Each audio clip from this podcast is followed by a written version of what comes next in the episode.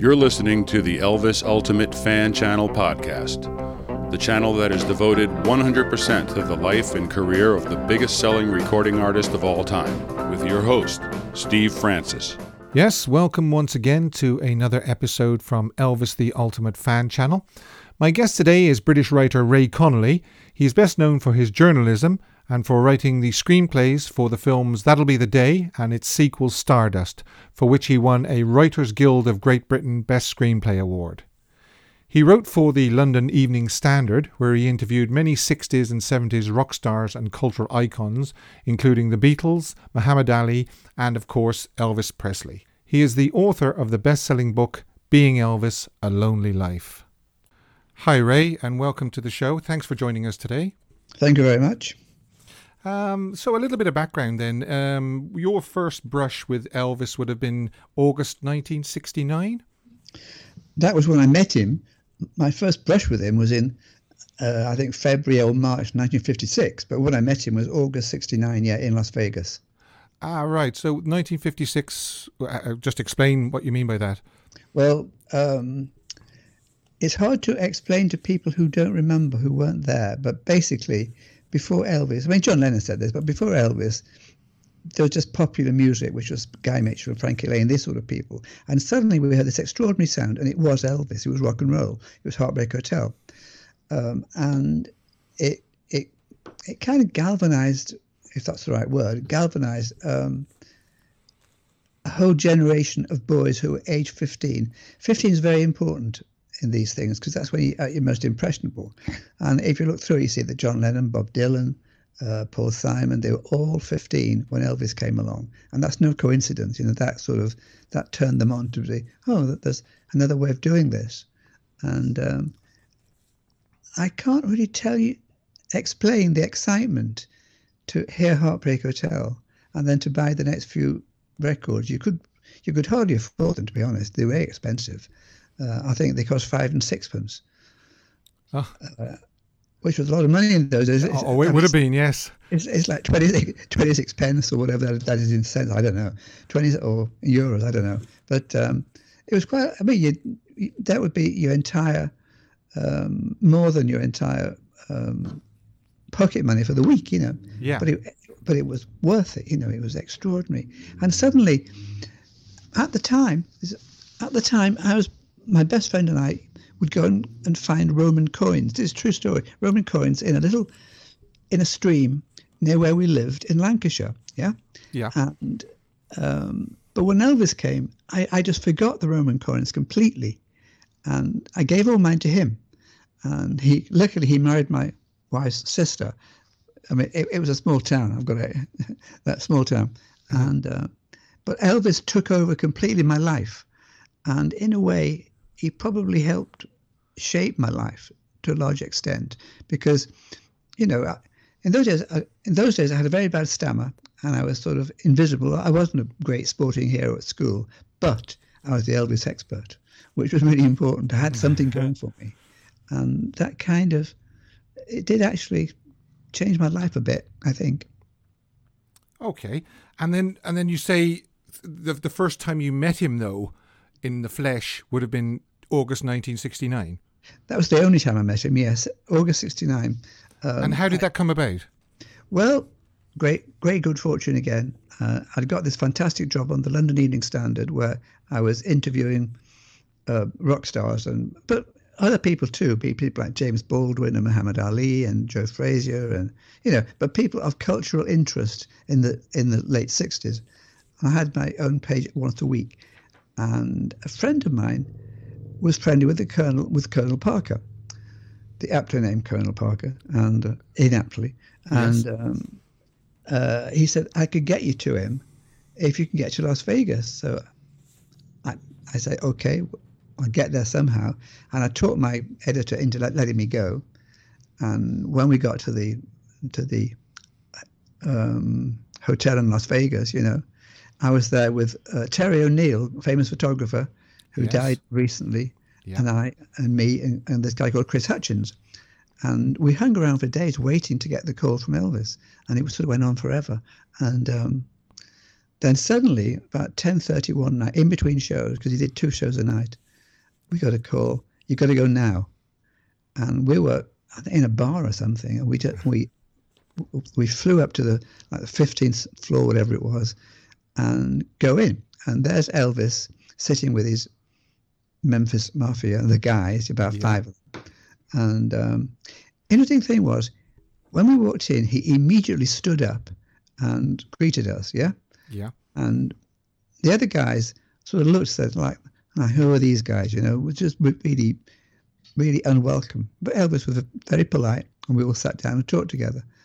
Chris Hutchins, Terry O'Neill, me, and the Colonel was on one side watching us the whole time. Watching you like a hawk, probably. He just? Yeah. So I felt. I mean, at one point I said, uh, kind of rude, really. Why do you make all those crummy films? Something like that. I mean, Mega didn't do it crummy, but the idea was there that, that you know they were rotten films, and uh, Elvis tried to explain, and I sort of saw the, the eyes shift to the Colonel and back to him, back to me, you know, a couple of times. It was that interesting that sort of thing, where he was he he he knew how rotten they were. Yes, uh, and he was embarrassed by them. He said, "I'd be being honest if I didn't admit that.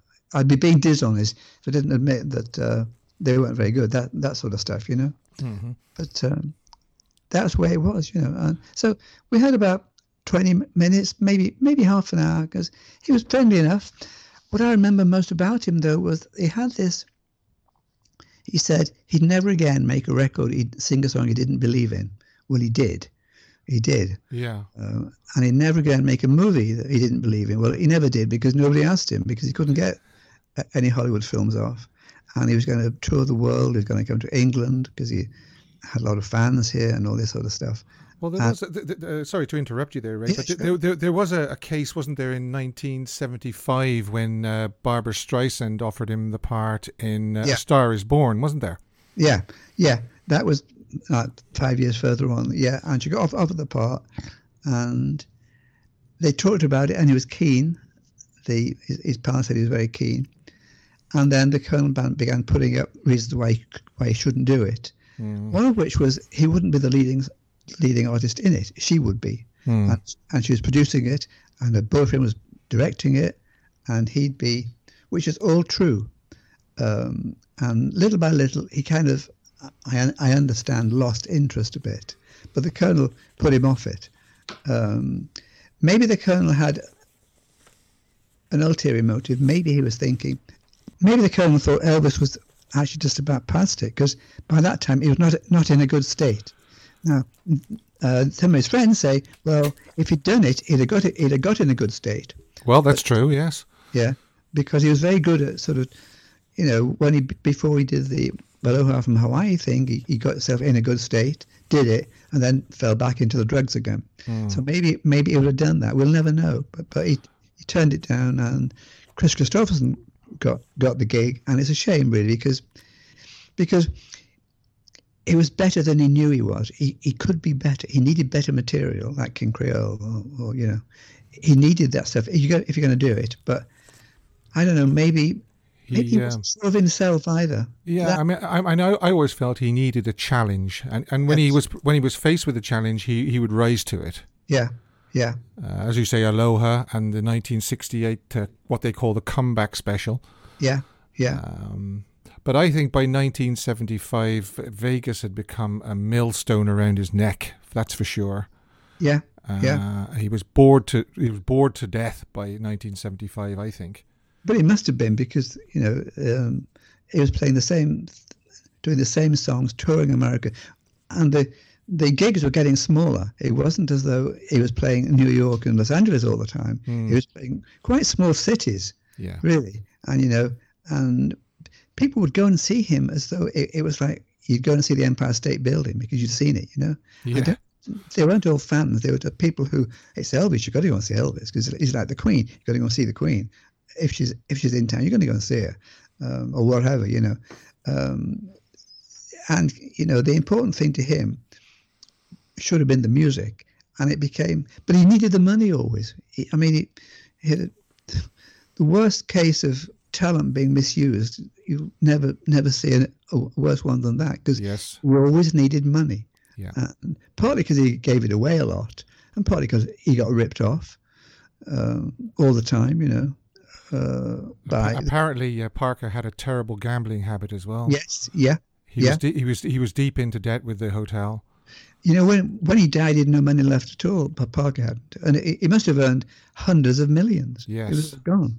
Yeah, And you, you think this is incredible, and that Elvis trusted him with his career, which is a heartbreaking thing. I mean, the first, the initial deal they did when he got the um, the songwriting thing, you know, the the, the publishing thing, yeah, Elvis Presley Music, was a, was a disaster because it meant he was getting.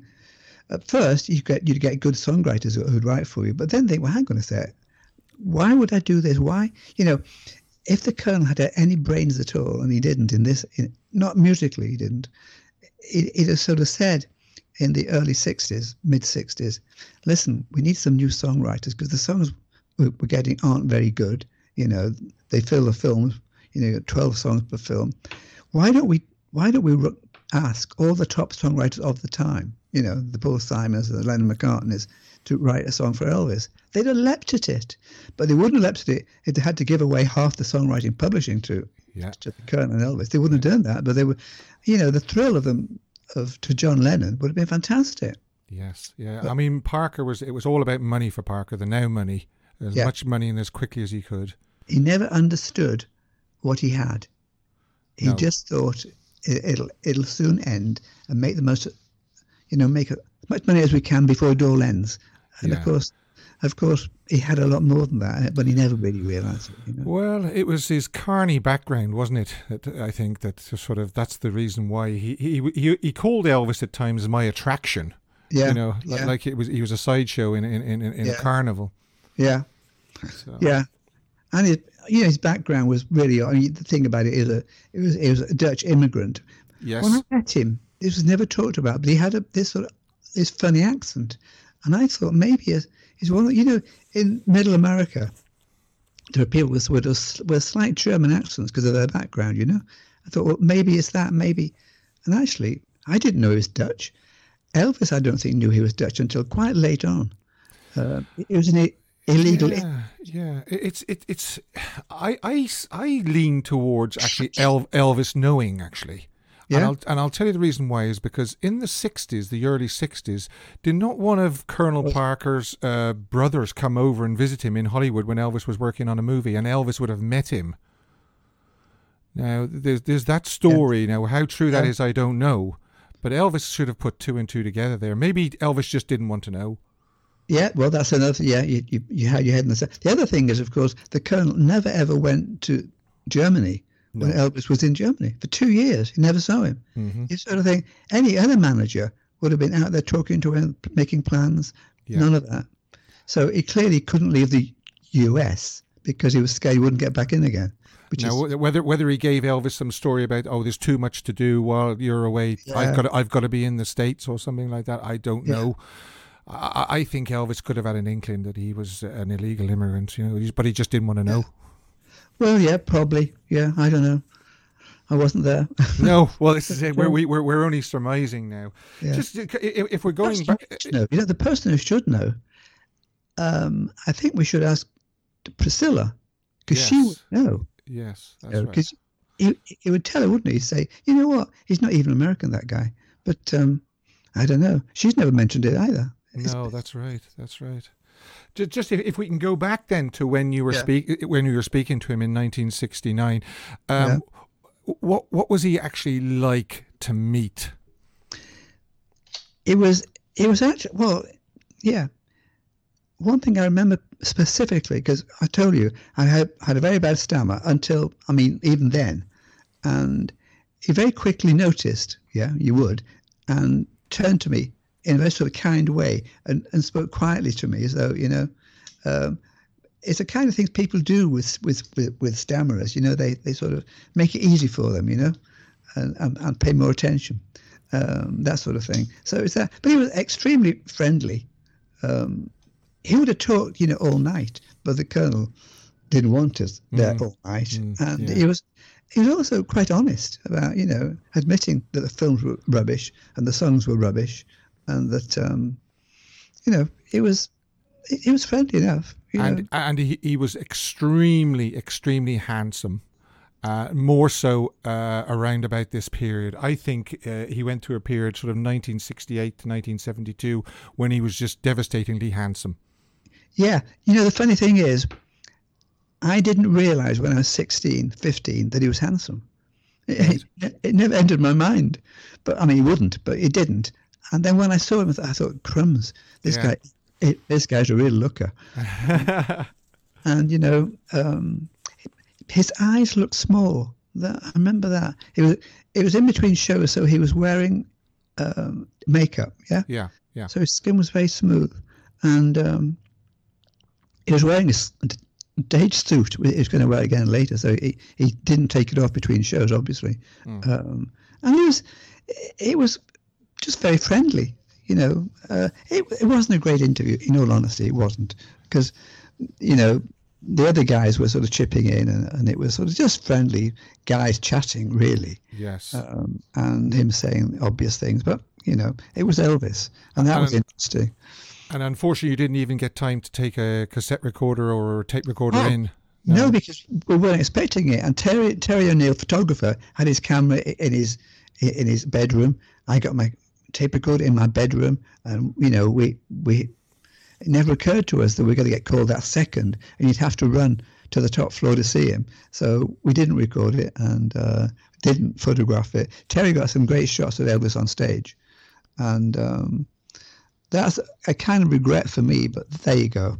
Yeah, It's, um, yeah. I know those days, you know, not many people were using cassettes, uh, but I use them all the time here with the Beatles and the Stones and people here. But I didn't use them that that big night with Elvis, which is ironic, really. yeah did you do you did you ever get a chance to discuss elvis with the beatles paul or john or With John Lennon all the time. yeah Uh, with John a lot. I mean, John was a big fan. I mean, we'd talk about it and we'd argue about about things we liked, you know, songs we liked, and um, Well, there's, there's some famous quotes from John, isn't there, about uh, without Elvis there'd have been no Beatles, yeah, that, that's true. Without Elvis, and uh, it, it- Elvis died when he went into the army. I think was another yeah, one.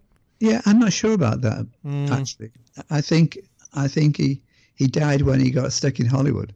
Because when he came back from the army and did Elvis Is Back, that was a great album, you know. So he, he could still do it. It's Oh just, yes, oh yes. just that the material. He wasn't being given material that he could do anything with, and this great need for money that he had was endlessly making three films a year. And as he said, how do you find twelve songs for you know three times a year for an album for these films? And yeah, they can't, they can't, they can't all be good. Huh. Most Um, let's face it, most weren't. I, I think one of the things that actually sealed his fate in the '60s was Blue Hawaii. The soundtrack Yeah. album sold more than Elvis is back. I know, too bloody successful, wasn't it? Yeah, yeah. And But it uh, had, but it had one huge hit. Yeah, Can't Help Falling in Love with You was on that. yes, album. that's right. Yeah, And yeah. they didn't put the big hits on Elvis Is Back. They should have put It's Now or Never on. And, you know, I Lost What's Tonight. They didn't do that. And actually, most albums in those days would have Andy Williams sings Can't Get Used to Losing You and 12 other great songs. Uh, that would sell the album too. And for some reason, they didn't do that. They kept the singles quite separate, apart from that Blue Hawaii one when um, wise men say only fools rush in. Well, there was Yeah. Elvis rushing in, you know. Yeah, yeah, and and uh, another couple of things I think sealed his fate was the uh, they tried a couple of se- semi-serious movies, didn't they? Wild in the Country and Flaming Fla- Star. and Flaming Star, and they didn't do as well as the the the the, the, the, the singing ones. But they did okay. They did okay, yeah, they didn't make the kind of money that the, the, the other ones made. And uh, but with a good manager, yeah, he'd have realised that he could do one film a year, not three, one film a year, and one great album a year, and maybe three singles. You know, that's mm-hmm. what he should have done. And, mm-hmm. and he should have looked at the part. You know, he oh yeah, he admitted he never read the part. He never read the the part. He got the part and was told turn up at a certain time at Burbank Studios, whatever it is, and you, you're going to be called Steve, whatever you or Ray or whatever, yeah yeah, uh, and off you go. And he he sort of, but no one ever said, "Do you like the part, Elvis?" It was it, it, it, it was a commodity. He just did what he was told. instead of sort of saying, I ain't doing this, this is a terrible part. You can't imagine Steve McQueen or Paul Newman, who were stars at the same time, not reading the parts and having the say so on whether they did it or not. But Elvis had no say so. He, he, the Colonel agreed the film, and that was it. And Elvis had to do it. I mean, it's extraordinary. A man of his yes, ability. I mean, I, I hear fans say to me time after time after time, why didn't he stand up more to Colonel Parker?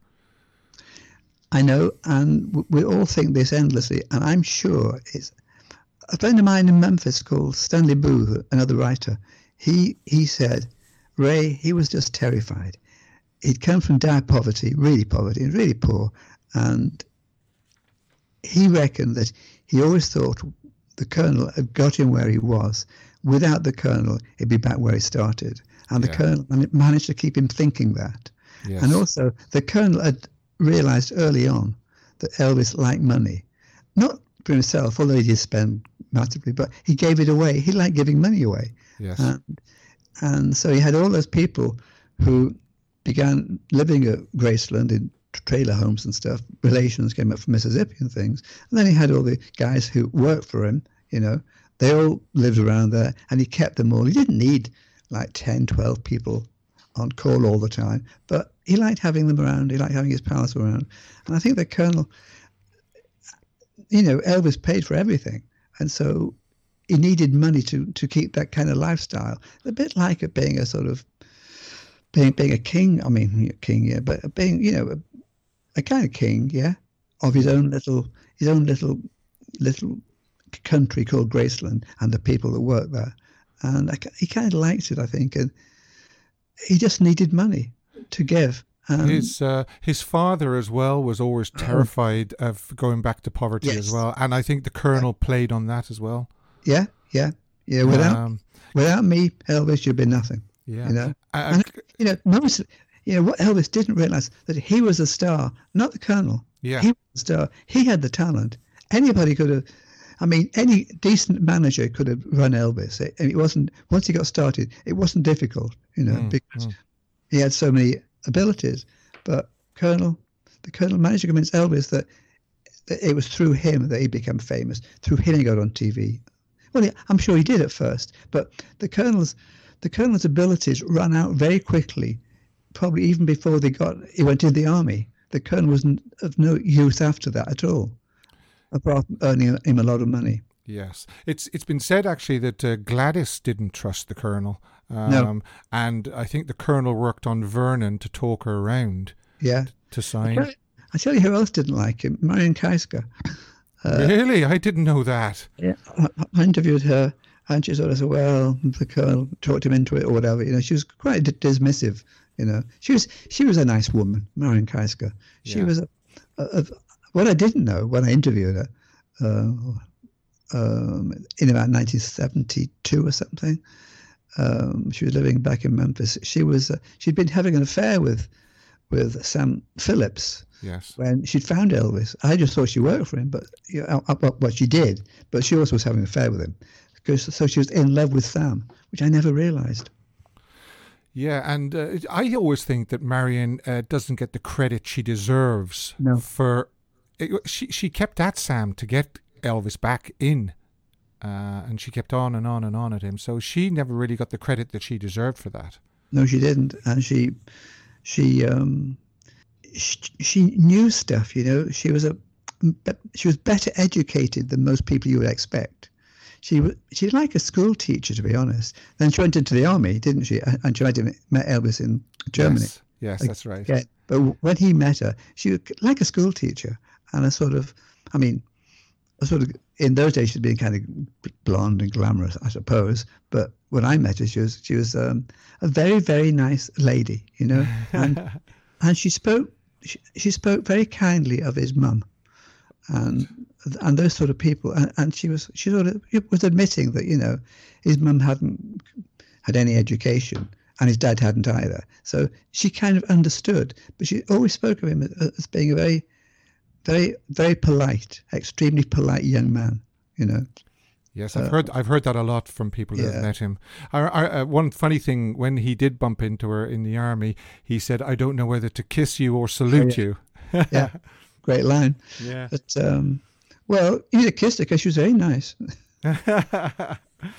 Uh, t- tell me about you actually got to discuss the Elvis shows with uh, Bob Dylan and John Lennon, and what what did they want to know about the meeting?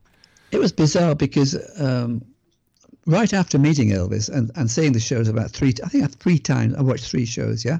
Yeah. Um, and then I was going back to England. I was going through New York because I was flying, yeah. And I stopped off in New York. And Bob Dylan was going to come to the Isle of Wight Pop Festival that summer, a bit later on, but in about a month's time. And I wanted to get to interview him when he got to England. So I went, I called his manager's office and said what I wanted. He said, Oh, I don't know about that, Ray. Why don't you come over to the office? So I, I went round and I explained again that when Bob got to England, could I meet him? He said, Well, I'm not sure we could do that, but um, what about talking to him now on the phone? I said, Now? He said, Yeah. and I thought, Oh my God, I haven't got any, any questions planned. And this is the great Bob Dylan. And I couldn't think of what to say. And so suddenly I said, well, yeah, I suppose so. I think, oh, crumbs. And then suddenly uh, he calls to his secretary, Jill, would you get Bobby on the phone? Get Bobby back. We want to talk to Ray Connolly from the Evening Standard in London. Anyway, okay. So suddenly this voice says, hello, and it, Bob Dylan. And mm-hmm. um, I'm sort of thinking, I asked some really dumb questions about all this stuff. And then suddenly I said, actually, I've just been to see Elvis. He said, really? Yeah. I said, what did he sing? What did he play? Were the, were the Jordanaires with him? Did he do the Sun record stuff? Did he do Mystery Train? Did he do That's All Right Mama? Did he? And all those questions. Yeah. And uh, who was, in, was Scotty Moore there? Who was in the band? You know, all these things. And he said, I read about it in the New York Times, but they didn't give any of the great details, you know, these sort of things. Mm-hmm. Anyway, but all of a sudden we were mates, Bob, Bob Dylan and me, because we were talking about the guy we both loved when we were 15, you know? Yes. And, and it, it was kind of exciting to talk to him, but not as Bob Dylan, but as just Bob, my mate Bob, and me and, but, you know, both being Elvis fans, yeah? yeah. So then, so I hang up and it, it was not a bad interview. It wasn't very good, actually. Then I came back to England, and at the time I was seeing a lot of John Lennon uh, for various things. And um, I rang out one Saturday afternoon, about a week later, and we were talking about whatever we've been doing. And I said, I've just been to see Elvis. He said, What, really? What did he play? What did he do? Uh, yeah, all the same questions that Bob Dylan asked. Exactly. they could have been. It, they could have been in league almost, but it was. Did you do the Sun Record stuff? Did you do um, that's what Blue Suede shoes. That's all right, Mama. Oh, yeah.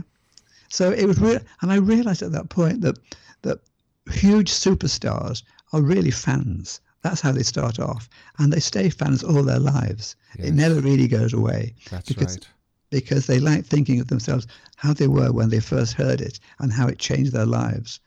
Um, and it was astonishing how close the questions were, and it, it really you know, John and me are the same age exactly, and it was kind of us both talking about how great it was to be that age and to hear this, and it does change. It changed my life. It changed John's life. It changed uh, Bob Dylan's life. You know, um, yeah.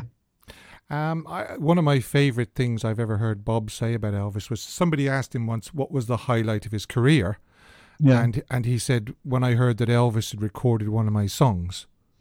Well, I can understand that. You know, it was uh, tomorrow is a long time. And didn't Elvis do a great a great job on it? You know, I mean, yes. he did a really really good job. Um, I think he copied. I think he the the accompaniment was copied off Odette.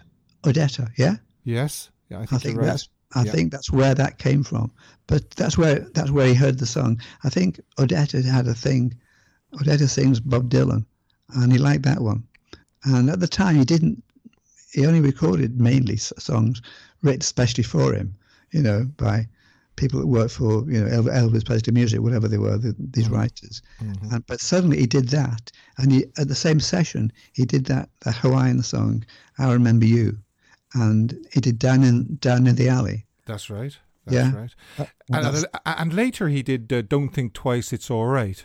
Which I've always liked. And people say it's too, uh, it is a lot faster, but I've always, because he was just warming up.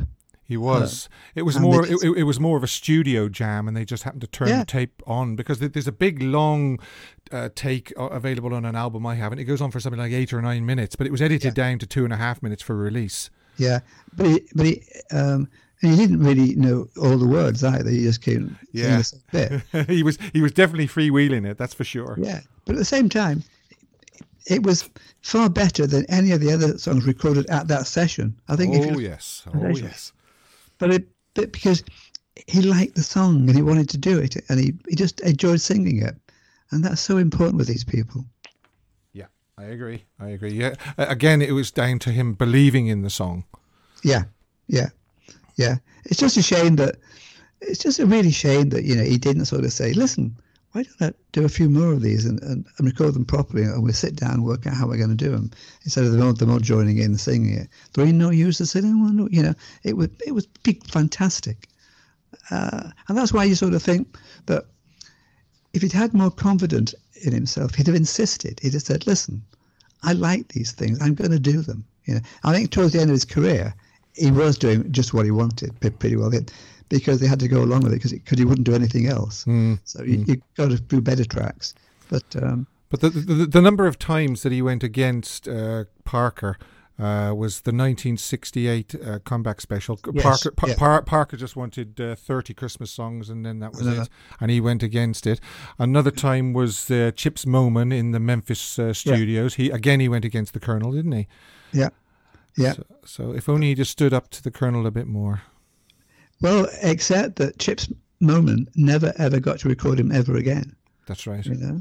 And also the guy that um, Elvis talked to, what was the guy's name who did the who did the '68 special? Because I spoke to him.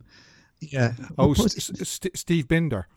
Steve Binder said was telling me how when he and Elvis are working together, and Elvis said, "Well, listen, maybe we can do something else together later on, you and me, after this." Steve said, "Yeah, great," but Steve never got the chance. You know, I I mean, he, Well- he rang up and didn't get. He, he, Elvis even gave him his own his own phone number, but, but when Steve rang him, he got somebody else and was fobbed off. You know, I thought, "Oh, blow it," you know. And also, uh, Steve tells a story of when he turned up at Elvis's dressing room. It it was probably the 1969 uh, comeback, Yeah. and again he wasn't let in. No, no. I'm not, I'm not. I'm not even convinced that Elvis knew he was there to see him because I don't think Elvis would have turned Steve away. He wouldn't have turned so many people away. He just n- never knew there was there were blocks. There were blocks all around him. The colonel was making sure that no one got too close to him. You know, I talked to um, Mike Stoller, you know, Leiber and Stoller, Mm, I do. and they. Uh, this was probably 20 years ago. I talked to Mike uh, in New York, and um, he was saying that um, the colonel sent him a, a contract. They were, they were going to write a lot more for Elvis, and it was a blank sheet of paper. Just and he said, just sign it. And he said, what do you mean, just sign it? And he said, well, sign it, and I'll fill in the details later. Yeah. And they thought, no way, we're not complete idiots. Yeah. Uh, and so they never wrote another song for Elvis. Elvis recorded a few more songs they'd written because they'd have been on like Girls, Girls, Girls and things. They'd have been on, on you know. But um, what a waste, you know. And my friend Mort Shuman, um, who was a big friend of mine and lived in England for a while, we worked together on things that never got off. But um, hmm he raised the latest flame, and Morty said, you know, we never got a phone call from Elvis. The only time he got a call was they were recording his latest flame, and they couldn't quite get the beat right. Ding, ding, ding, ding, ding, ding, ding, that one. Yeah. Uh, and it's really Bo Diddley, isn't it? But Yeah. um, and uh, and he and he said I played it on the piano down the phone to them and explained ding ding ding ding. Anyway, which is bizarre because they were all top musicians. But he said, but Elvis never ever got in touch with us, and they'd have been thrilled to speak to him. But I think Yeah, uh, but there was a wall around him. There was a wall right around Elvis the whole time. Yes, yeah. He, he was he was a, a snowman, wasn't he? Which is like a snow job Yeah. where they just baffle Yeah. you with with uh, with the snow, like you know. Uh, Yeah. The Snowman's League. He, he he always said he had a club called the Snowman's League, didn't he? Yeah. And, and uh, people could get a handbook, a Snowman's League handbook, and when you opened it, the pages were just blank. Yeah. I had breakfast with him a couple of uh, one morning in Las Vegas, and uh, I never forgot. And at the end of it, the bill comes, and he says, "Well, I won't um, humiliate you by paying for your breakfast or whatever. Or I won't compromise you by paying for your breakfast, and just walked away. So I paid for I paid for both both of, our breakfasts. I thought, what a cheap. I don't know. He thought it was funny, but I just thought, yeah, I know he loved the freeload. I've heard that he loved the Yeah. Um, yeah, yeah. I, I, I could say a lot more, but uh, he was a monster, yeah. a, to- a total monster. Um, do do you uh, do you know the uh, the writer Alanna Nash? I've spoken. I've spoken to her on the phone, and we've been in touch. But I don't know her. But I, I know that she was she wrote a book about the Colonel, and they were going to film it. And now they're making another film that she didn't write. That's That- right. That's yeah, right. and that she's really upset now. She wrote to me and said how upset she was. I'm hoping to speak to Alanna in a few uh, weeks. Actually, she's offered to come on because yeah, she did Elvis and the Colonel, but she also did uh, Revelations from the Memphis Mafia as well, which is uh, Billy Smith and Marty Yeah. Lacker. A And, and, yeah. and- yeah, Lamar Fike. It's it's almost like an Elvis Bible, actually. You know, anything you want to know, you can refer to that. Yeah. Oh, she's she's excellent. She's Yeah. really, really excellent. I would agree. But she said something about uh, Parker. He always liked to keep you on your toes, you know, keep you guessing about him. He could never be straight. He could never give you a straight answer. Yeah. Yeah. So I, I just think he was um, a horrible man. i- In all honesty, in fact, Alanna asked me, "What did I think of him?" And I said, "I didn't like him." yeah. she said, "No, I didn't either." But uh, you know, I, I think he strangled Elvis artistically, especially in the sixties movies. It was just it was just for now money. That's all it was for now money. Yeah. yeah, yeah, just just do it now, uh, and let's let's get the money and get out before the boy, you know, before people lose interest. But people never lost interest. He didn't. He didn't get it. He didn't understand that this fella had something extraordinary. He did. I agree. I've often wondered what it was exactly about the voice that was extraordinary. And I kind of think it's like the voice of America in that he could sing anything. eh, He could sing anything, and it, it worked. Um, he didn't do swing, but he, you know it could be blues or country or mock opera or whatever or ballads or anything. And there's must be something in the voice that is kind of it gets through gets through to the listener. He used to say he would study the lyrics very, very carefully, and he would underline during the recording sessions the words that he thought were really important. Mm-hmm. And this is what real artists do. I think Frank Sinatra does the same thing. They would, they'd say, "I've got to get this emotion across at this point, and this makes a difference to the song." It isn't just a guy with a good voice singing it; it's a guy with a voice that can that can get through to people. And Elvis did that par, par excellence. It's it's always amazed me his his the fascination and the draw that people still have with Elvis. And he, I mean, he's, it's what it'll be forty three years this August, I think, since he passed, and uh, you know he's he's he's still gaining new fans to this day. Yeah, yeah, because he could do it. that helps, you know. But you know, some, some of the records I really, really, I, I- I very rarely play the records to be honest. But I like some of those things like um, anything that's part of you. That's oh a yes, really, that's yes. such a moving record, such a moving song. It's a Mm-hmm. great song written by was it by Bob Robertson? I think, it, was. I think it probably was. Yeah, Uh, uh, Yeah. but- yeah. Don no Don Robertson. I think it is. Don, it? Rob- No, no, it was Bob. It wasn't Don. Oh, it was Bob. Was it? All right. Bob's the guy that worked with Bob Dylan. All right. Right. And there was another one as well. There's always me. That's another Yes, great ballad as well. Yeah. Uh, that period was actually, although, you know, John Lennon said it, Elvis was dead then, he wasn't. He was doing some good stuff, but not as consistently as he'd done it earlier, you know. Yes. What? How, how do you feel about the, the last few years of Elvis's life? I, I mean, I'm sure you watched it the same as everybody else. You saw the, the very fast decline after about 73, Yeah. 74. Yeah. It was, uh, you know, a, a guy, I, I did a documentary on James Dean once, and he said, well, it was as good, it was good that James Dean died so young because in truth, he couldn't let you down any, he couldn't let you down. And in a way, when Elvis died, he couldn't let us down anymore because he let us down so much. Uh, But now and again, there'd be, I mean, I played the last farewell the other day. I thought how well he sang it, it on that final album. I think it was the last al- album, I think, you know Yes. and he sang it really well. And you sort of think, why couldn't he do this more often? Why couldn't he actually? But of course, he wasn't. He was, you know, stupor a lot of the time. Um, and he'd lost interest in his career, he'd lost interest in everything, dating a girl who was like 18 or something, you know, Yes. with whom he had nothing in common. And he was a, there's a kind of prison about being, a kind of prison about being that gigantically famous. But it's like I said before, but he, he was famous for who he was, not for what he was doing anymore. I, I'm sure a lot of those fans didn't really know about Mystery Train and I'm right, you're left, she's gone. They weren't interested in that. They're just seeing Elvis on stage, and hmm. it's like sort of saying, you know, and I and I think he he never realized himself how good he was. He didn't know how good he was. He didn't know what he had. He didn't know the abilities he had, and that's kind of sad. I think he was incredibly sad the last three years of his life.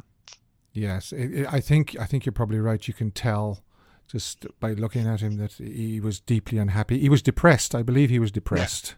Yeah. Um, it, he, they couldn't get him into a recording studio. They had to take Yeah. the recording studio to him because you mentioned there Yeah. the last album that was actually recorded in the Jungle Room in Graceland, wasn't it? Yep, yep.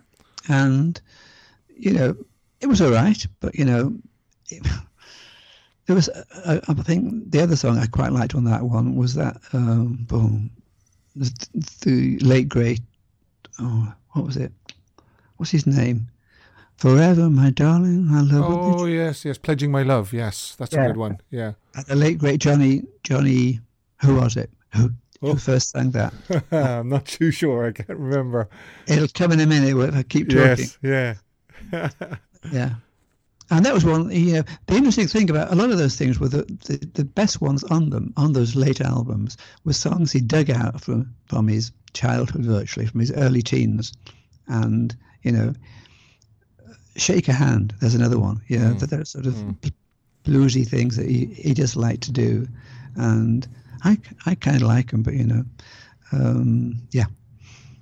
Sad, isn't it? It's really sad. Um, if you were to, if I was to ask you one question, what killed Elvis Presley? What would you say?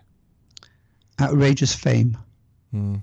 Hmm. I think I it was, I, uh, I think it was a combination of things. I mean, first of all, his unique and utter lifestyle that he had to endure. There was no roadmap. There was no blueprint for what he had to go through. No. Well, he was the first. He was really the first rock star. I mean, Yes, he was. that's I mean, right, that's there- There'd been nothing like that any before him. So there were no rules, and he made it up as he went along, and he made it up in many ways very badly for a lot of his career, Mm. from like '61 to to '68 in films. He was terrible. I mean, you know, he threw away all his abilities, and you think. Um, I mean, when the Beatles met him, they always talk about how um, I think uh, they said, "Why don't you do things like My Baby Left Me as some rock and roll thing?" He said, "Well, um, uh, maybe I will uh, next time." And Hmm. John Lennon said, "Well, if, if, if you do, we'll buy them." You know? Yes, yes. And, it, and he said the same to me, because I said my favorite is, is Elvis is back, and uh, he said that, um, yeah, we like that too. Maybe we'll do another one like that, but I don't think he ever did. You know, at that time. Um, yeah. So uh, apart from just the unique lifestyle that he, he, he lived, I would think also boredom killed him. Yeah, bored, Um, bored with being Elvis. Yeah, yeah. Because did did he did he not say that at, at one time I'm so tired of being Elvis? Yes, yeah, which you can understand because you know you don't get a you didn't when you're Elvis. The only people who act normally to you are your family, and even they don't act that normally to you because you're you're the provider of everything. So, um, I always say as well. I think his life would have turned out completely and utterly different had Gladys survived. Oh yeah, yeah, yeah. One interesting thing I always liked the story about the maid who he'd sing hymns with. There was a you know Yes. it's always kind of interesting how uh, in those in those southern towns on the very rich always have black maids yeah Yes. and uh, and he, he'd sit at the piano and play whatever they were and the maid there would sing along with him you know and it's kind of or he'd say come and sing with me you know and it's people like that that he would feel much more comfortable with than um, than the than the fans harping around, you know, and, and all the all, all the all the girls who were sort of hanging about. You know, you always get those girls, um, but he was probably more comfortable in those sort of situations when he was just an ordinary person wanting to sing. He didn't. Know? He didn't like to mix with the Hollywood crowd. He was never big into the Hollywood crowd, even when he was making movies in the sixties. He no, just had, he just had no time for it. But also, they they they didn't encourage it. You know, he didn't know any film directors or, or any film writers or anybody. Mm. So when he thought about leaving the Colonel, he thought, well, how will I get jobs? He didn't had no idea. Uh, and that's kind of bizarre because most people who work in, in films, you get to know the directors and writers and, you know, that's and right. have relationships. He never did. Well, again, that was Parker not wanted him to know and uh, yeah, uh, make friends. Because, you know, there are, there are, you know, quite intelligent, bright, funny, witty, amusing people to hang out with, but he never did. So it, it, as soon as they finished, he'd get back in his car and go back to his own mates and things, which is, in a way, laudable in one sense, but you're missing out on an awful lot, you know. Mm. Yes. Yeah. Um, did you or have you ever been to Graceland? Yeah, yeah, yeah. I went on the tour, went there, um, and have you been recently? No, this is probably about I don't know, fifteen years ago. Right, right. I, yeah. I can't remember. I was there myself in two thousand and two. But there's yeah. been there's been sweeping changes recently, hasn't there? The, the, they've rebuilt the, a lot of the complex over the road, and they've also yeah. built a yeah. uh, a guest house as well. Yeah, yeah. It'll be hideous. I mean, what I was amazed at when I got there was it's, it's on such a busy road. Of course, when he bought it, it was way out of town. Yes. Of course, of course Memphis is like everything else in the world, It's got bigger and bigger and bigger. And the, there are gas stations just down the road, and and there are lots of shops selling Elvis junk, you know, and all that sort of thing. And he must have looked out the window and thought that this wasn't how I imagined it when I first bought it. Hmm. But you know, it was his home. That's um, right. That's right. Well, he, he bought it for his mother and father, and there's yeah. que- there's questions about you know ha- had Elvis lived, would he have sold Graceland and all that? But I don't think he would have because, uh, like I say, he, he, he bought it for his mother. But the awful thing was that that um, it was um, had a big upkeep for all that. But uh, I mean, the people who lived there, a lot of people lived there, and of course, when when um, he died, some of them had to leave. You know, because you know mm-hmm. they, they they had either they had either little homes or trailer homes there, and they had to go. You know, and you know, they just got kicked out, which Elvis wouldn't have done. He would have never had that kind of nerve to and be so cruel. I mean, quite cruel to sort of say, because these people, their lives were Elvis. They had nothing else. They were not highly educated, didn't uh, have any other good jobs or great skills or things they could do. He'd have been their meal ticket, and of course they were devoted. But of course, when he died, they were all kicked out. Yeah, I remember Lamar Lamar Fike, uh, one of his friends, yeah. said he, he didn't know what to do with himself for years after Elvis died. He just, no. you know, because he had no other he just didn't. There was nothing else for him to do. no, well, you know, they hadn't had to even learn how to do anything because you know they they joined Elvis very early on in in their careers, and they hadn't learned how to be top engineers or whatever. You know. Mm-hmm. I know Lamar was very very bitter about Elvis's death. Um, yes. Because he was he was on he was an advanced man and he was actually in Portland, Maine, where yeah. Elvis was supposed to start uh, the tour the day uh, after the 16th, on the 17th of August. Uh, and uh, when the colonel broke the news to Lamar, he said, Well, you finally did it, didn't you? You worked him into the ground. Yeah. So yeah. he well, was he very bitter. Yeah, he did. Yeah. But it's, it's, it's, you know, when you look at that finding Elvis in concert and the film that the CBS were doing at the time, you know, mm. you think, well, this man should be in the hospital. He yes. shouldn't be shouldn't be on tour. I mean, yeah. it, it just looked terrible. And it's heartbreaking to see someone who five years earlier had been so gifted and handsome and, and you know, enjoying his work, or six years earlier maybe, you know, or when I met him, seven years earlier, whatever. But and suddenly he just blown up and he's sweating and mm. he's oh he's struggling. Um, Todd Slaughter, who uh, ran yeah. the uh, the UK uh, fan club, uh, he met him in Indianapolis, didn't he? That before the very final concert, uh, to give him a uh, trophy, and he was also presented with a record for the pressings of Moody Blue.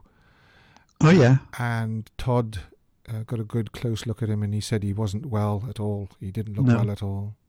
No, and you sort of think if if a man is so if you're a manager and and a guy is so ill, what are you doing? You know, um, sending him out on tour looking like that. And anyway, we can't we can't change anything. No, we can't. Sadly, we can't. We we often we often wish we had a time machine where we could go back and, and warn Elvis. But would he have listened? Probably not. Well, not to us, but he may have listened to somebody else. Um, well, I mean, there's, he needed, what, he needed, was actually instead of the, that sort of string of young women, someone his own age who who who could talk to him, you know. But um, I guess it's impossible for, for those sort of things. I think they just. I've been around rock and roll a lot, you know, and and it's it's very hard for them to get someone who isn't a fan or or isn't in it for the money hanging around with you, you know, and uh, it really is. I, I, I just think that you, they never know. You never know. Is it me she likes really, or is it because I'm this famous superstar and I've got this lovely voice or whatever? They never know. Yes, that's it's, right. That's why Linda McCartney, you know, she really did love Paul, um, and she just did, you know. And he, I'm sure he's a difficult man to to live with sometimes, but he was, but um, and you know, anyway. Are you are you uh, are you ever in touch with Paul these days or no? No, no, no. He no. was very kind. I think for my Elvis book, he put a thing on the front, sort of saying how important Elvis was. But I, uh, no, uh, I don't make any attempt to be to be honest to be in touch with any of them, um, because you know um, that was a job. I was doing a job. Yes. although I was a fan, I, you know, when we when I was in America with John Lennon quite a lot, um, he'd always say, he'd introduce me, oh, this is Ray. He's a friend of ours from England. I'd never say I was a friend of John Lennon's. He would. I'd never say that because I always think that, well, yeah, I was a friend. Uh, we're very friendly and we're very pally over several years and talk on the phone a lot and all these things. But at the end of the day, he's a world superstar and I'm a journalist. And you never, he didn't know my family like I knew his, right? Mm-hmm. He'd say, why didn't you bring your wife? But he didn't know her name, you know. Well, I knew his wife and I knew his his son and his former wife, you know. Yes. And it's not the same. And you have to remember that when you're a journalist. Yeah, yeah, yeah. So when I read about things, I mean, the Daily Mail would put in in um, you know this um, Ray Connolly, who was, a, who was a friend of the Beatles. Well, I was on good friendly terms with them, but I wasn't a bosom friend. You yes. know, yeah. they'd ring me when they wanted me, wanted something. I mean, Paul rang me, and John would ring me when when they had something they, they wanted to say, and I'd spend time with them. and We'd then talk about whatever, mainly about rock and roll or whatever. But um, I wouldn't turn to them and say, "Listen, I've got a problem. Can you help me?" No, we I would with a friend. Now, for, for people that don't know, you've actually written uh, a few books uh, uh, uh connected with the Beatles or uh, John Lennon. There's uh, Sorry Boys, You Failed the Audition. The audition, yeah. Being John Lennon, A Restless Life. And yeah. then also Ray Connolly, Beatles Archive. Yeah, yeah, and um, tell me, t- t- tell me about uh, "Sorry Boys, You Failed the Audition." That, that's a very well, interesting title.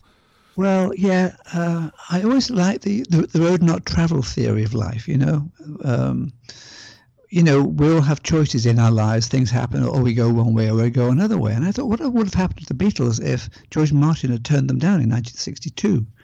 If they hadn't recorded "Love Me Do," if he said, "Sorry, boys, you're not really, you failed the audition," and I thought, well, I'm going to give them different lives. So I wrote a, it's, it's a novella. It's only like 25,000 words long and I, I invented their lives, and I, I, I, saw it all through the eyes of their fan club secretary, a girl called Freda, who I'm still friendly with, and um, I thought, as you know, Paul would have gone to college, obviously, uh, and done English, but he was always going to be a singer. He's always going to be a songwriter. John would have been a sort of bohemian in Liverpool for a bit, and I think George would have been a sort of guitarist who um, who was for hire probably. Ringo would have won the pools because he, he was always lucky. And I thought, well, I'll write a story about that and, and I'll work out how Freda, the secretary, can't give up on the idea that they could have been something. They could have been contenders. They could have been famous.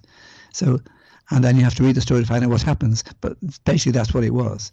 And it, it was. Um, I'm really proud of it. I wanted it to be a. It was. It was a radio play on BBC for a while. It's been on several times actually, and I was hoping it would be a stage show Uh, it's not happened yet because it's very hard to get rights to some of the music, Mm-hmm. very expensive. But you know, it it isn't all over yet. That's that one. Um, And then there was Being John Lennon, A Restless Life. I did one first on on Elvis being. Yeah, that's right. I was going to come to that. Yeah, Being Elvis, A Lonely Life. Yeah. and then the rest is like I wanted. Well, you know, when you spend a lot of time with people, you get to know them pretty well. And I always thought when after John died, and I was going to go and see John the day he died. So it's one of those things, but you know, I didn't. Um, he, um, you. I always felt unhappy about the way he was being portrayed, the way he became a saint, the way Yoko turned John into a martyr and a saint and all that. And I thought, well, John wasn't a saint. John was a miserable bugger sometimes. It, it, it, would be very cruel and all these other things. But, you know, I liked him because, you know, we got on really well. And uh, I wanted to be honest about him. And I thought always that John was jealous of Paul. I always did. Um, and, you know, so I wanted to write as honest a book as I could about John, and I did. I think. I mean, I was quite proud of, of how honest I was. Some people thought I was a bit unkind on him. I wasn't because I was very fond of him, but I had to be honest because otherwise there's no point in it. So, and, and some of the other books, I've read quite a few of them. But I thought, well, that wasn't really John, you know. It wasn't much like John. John wasn't like that, you know. anyway, so I did that. So we, we, we just touched on that as well. You, uh, before uh, the John Lennon book, you did uh, Being Elvis, A Lonely Life. Um, but I, we've we probably covered most of the topics that in, in that anyway. Yeah, I think I, I think great fame is a and for him incredibly lonely because before I mean the Beatles. I mean John said this actually. There were four of us. There were four Beatles, but Elvis was on his own. Must hmm. have been murder, and John hmm. said that. Hmm. Um, and I thought, yes, it's true, and it's an incredibly lonely life because you've no one to share it with. You're the only one. You've got to get up there on stage by yourself. Murder, you know, and So, so just uh, away from the Elvis topic, uh, for, for people that don't know, you also wrote the screenplays for the films That'll Be the Day and the sequel Stardust, uh, starring uh, David Essex.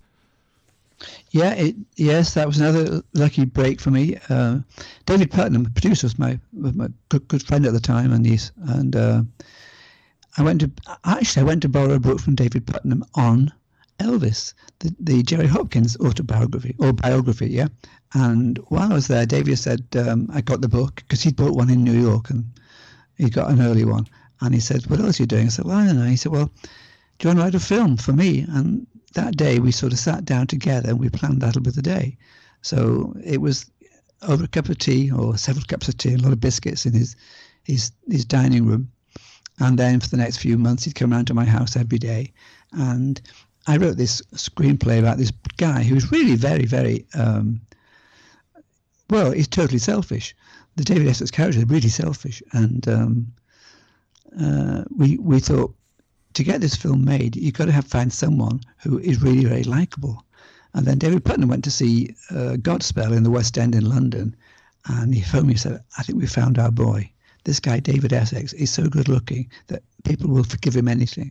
So that's how David Essex got into that of the day, and then that came out and we, we was was made and was successful, we, and we had Ringo in it, Yes. Billy Fury and other people, and then. Um, David again. David said we should do a sequel. I said, well, you know, it is now. Yeah, I mean, it was on the way of coming out. And he said, well, he said no, they'll they'll be demanding a sequel when they see it.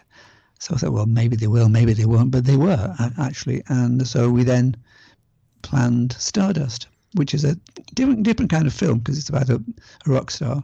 And at the time, a lot of people. I was writing for the Evening Standard. A lot of people were dying. Janis Joplin, Jim Morrison, you know, um, of drug overdoses, and it kind of seemed that I had to end it on a downer.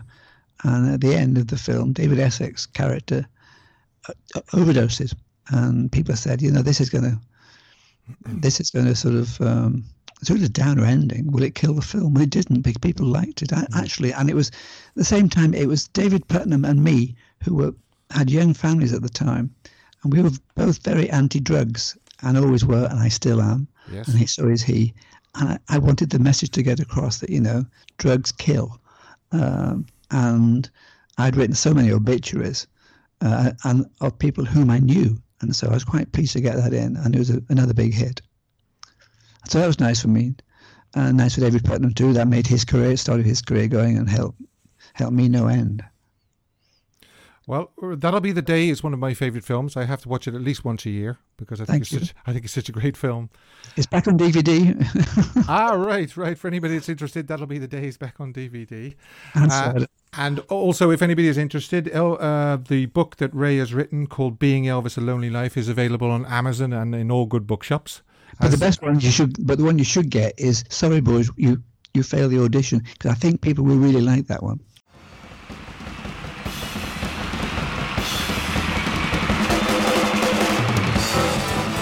A very big thanks once again to Ray for his fascinating interview. You can contact me with any comments or suggestions for future episodes on email at elvistheultimatefanchannel at gmail.com. This podcast can be heard on all good podcast providers, including Apple Podcasts, Google Podcasts, Pocket Cast, Podbean, and iHeartRadio. Thanks for listening, and I hope you can join me next time on Elvis the Ultimate Fan Channel podcast. Elvis has left the building. Thank you and good afternoon.